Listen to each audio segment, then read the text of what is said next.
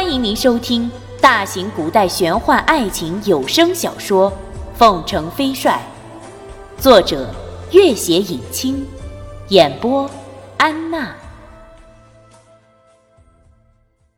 第六十五集，他甚至忘了斥骂儿子，愣了好一会儿，才道：“如今石兰妮姐妹。”集三千宠爱于一身，孟元敬又在福建一带大有战功。这两重关系下，他平步青云自是指日可待。此人一直野心勃勃，并且是仕途出身，只怕他回朝后成为我的心腹大患。我不管你还要对付谁。别人的死活我也不关心，但是君玉，他并不是你的政敌。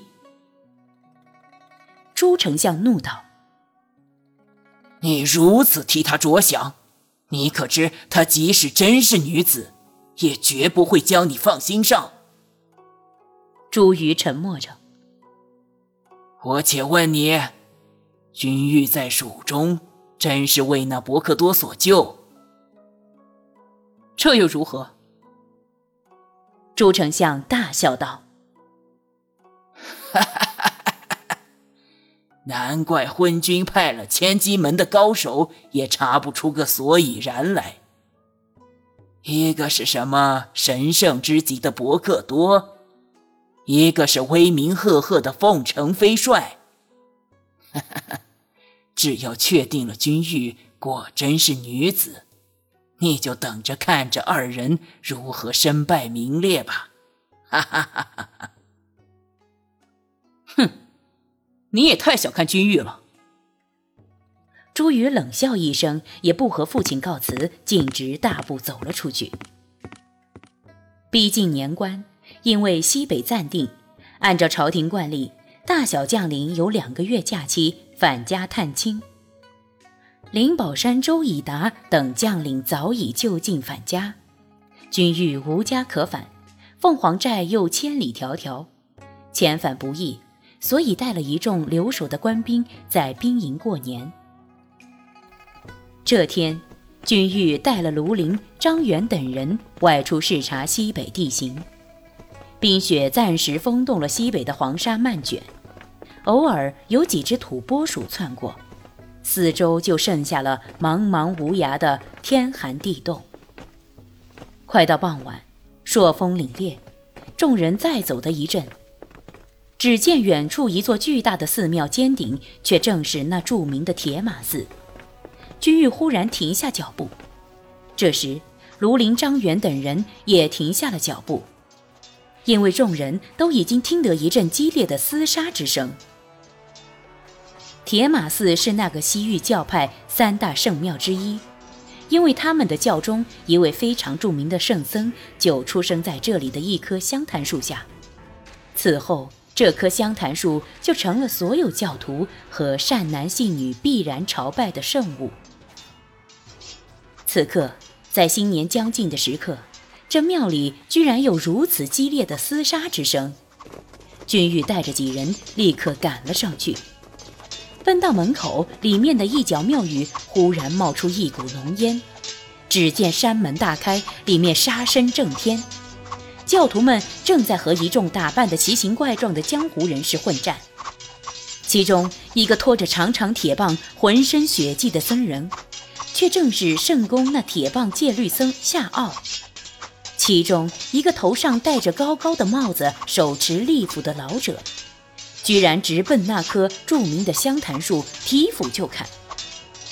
一众僧人又气又惧，一时又哪里脱得开身去阻止？那黑帽老者十分得意，嘿嘿狂笑着，举了斧头正要抡第二斧，忽觉一股大力，手中的斧头立刻飞了出去。他骇然回头，只觉得眼前一花，自己一方的好几名高手已经兵刃脱手。那种奇形怪状打扮的进攻者，忽见对方来了几名强援，己方人手大大折损，讨不得好去，不由得心惊。而一众西域僧却越战越勇，其中有几个剑击者趁机脱身逃了出去，其他人见状也无心恋战，纷纷奔逃。一众僧人见到这几名突然出现的陌生强援，正不知所措。夏傲拖了铁棒过来，深深的行了一礼，喜道：“又得元帅援手，真是佛祖保佑铁马寺免遭这场大劫啊！”君玉回礼，夏傲对赶来的铁马寺住持大僧介绍道：“这位正是西北军中主帅。”大住持原本神情十分焦虑，此刻却闪过一丝喜色，忙将众人请到外客接待处。君玉知道他们教里有许多规矩和秘密，外人不便打听，因此也不主动问及今天的事由。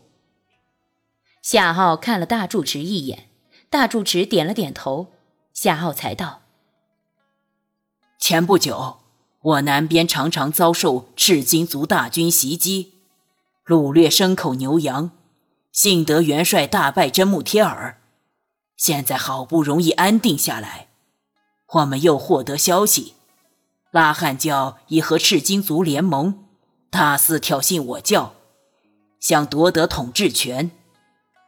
最近我教一些寺院陆续受到攻击。就连寺院附近的民众也死伤惨重。如今，伯克多尚在闭关修炼期间，对外事务由赤巴大师全权处理。我们接到铁马寺将遭到攻击的消息后，就立刻赶来了。但是对方势力太强大，要不是元帅及时援手，后果真是不堪设想。君玉对此间的事物不大了解，疑惑道：“拉汉教怎么敢公然挑衅圣公？”夏浩沉声道：“近年来，藏汉势力大增，又和真木贴尔有往来，一心想扶植自己的势力，以取代伯克多。上次围攻我的那些僧人，便是赤教教徒。”去年的告密事件也是由拉汉指使的，他居然派遣卧底，无中生有毁坏我伯克多的声誉，要求朝廷废立。幸好此事彻底查明，才平息了风波。夏奥喇嘛又道：“元帅和伯克多是旧识，又救得小僧性命，总算与我教有些渊源。”现在拉汉教勾结了赤金族军队，我教中大捷只怕在所难免。幸得元帅驻兵御树，所以冒昧恳求元帅元首。由于各种原因，他们的内部事务往往是自行协商解决，外界不便插手。如果贸然行动，只恐引起此乡诸势力的失衡。更为虎视眈眈的赤金族所乘，横生变故。君玉沉思片刻，道：“无论什么情况下，贵教有急，君某必当竭尽全力。”大住持有些失望地看了眼夏傲，夏傲却欣喜地点了点头。他听得君玉虽然没有严明派兵，但是自己已经极力承担。他两次得君玉救援，深知君玉之能。既然答应尽力，必不会虚言以对。除夕前夜，君玉带了卢林几人离开西宁府，到玉树镇视察。由于军中猎获了不少野物，加上前些日子从赤金族军中缴获的战利库存，这顿晚饭虽然谈不上盛大，倒也十分充足。将士们正在痛饮，君玉起身查看了一下周围的防守。从城门的高墙上望下去，君玉察觉暗访的哨兵丝毫也未松懈。这种特殊的布防方式是弄影公子想起来的。他保证了一处哨卡被偷袭后，其他哨卡即刻可以得到警讯。抬头望望天空，孤月凄清，远处的山上薄薄的雪覆在沙地上，几乎能看出本来的枯黄。君玉忽听得一阵铃声，这铃声并不震耳欲聋，而是尖利无比，像是铜针穿耳，令得耳骨剧痛，同时也震动了脑部，产生了一种令人惊恐莫名之感，眼前发黑，天旋地转，禁不住要失声尖叫。他转头，却见身边的卢林等人面色如常，似乎丝毫不觉。他不由得问道。你们听见什么声音没有？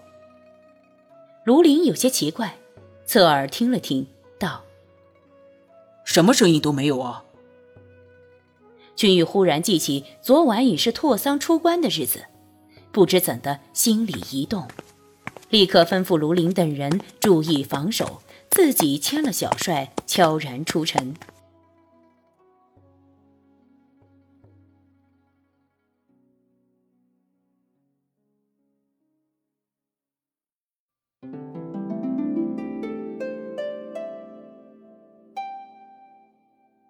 本集播讲完毕，感谢您的关注与收听。